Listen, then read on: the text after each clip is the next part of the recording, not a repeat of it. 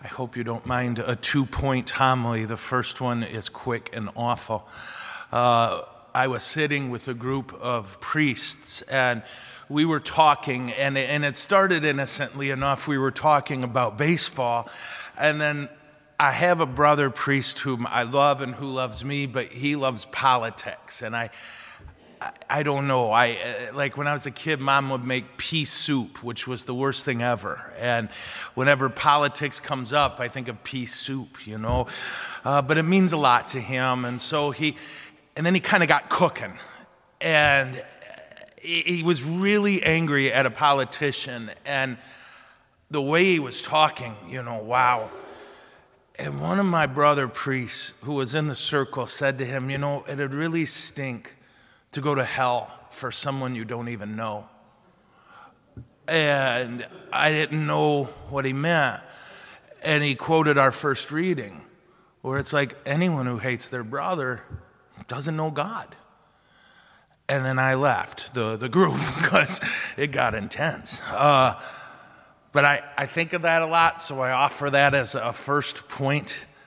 Um, we can be mad at what someone does, but the moment we hate them, we've let someone we don't even like doom our soul, which is a bad thing, hey? Um, yeah, wow. And remember, you don't have to like a, anybody, but we do got to love everyone, yeah? So, anyway, um, I remember the time I asked myself what it must have been like. If you do your breviary, you know what I'm talking about. When you do night prayer, you pray this little thing that Simeon says Now, Lord, let your servant go in peace, right? And why? He was holding God in his hand. Yeah? I mean, think about that. For the first time outside of Mary and Joseph, somebody was holding God in their hand. And I thought that for many years. And then I'll never forget the day it hit me.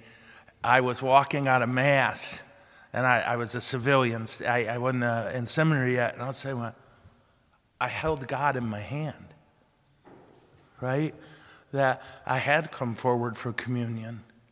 And, and I made the throne. Remember when you were a kid, right? Uh, you make your throne for Jesus, and I held God in my hand.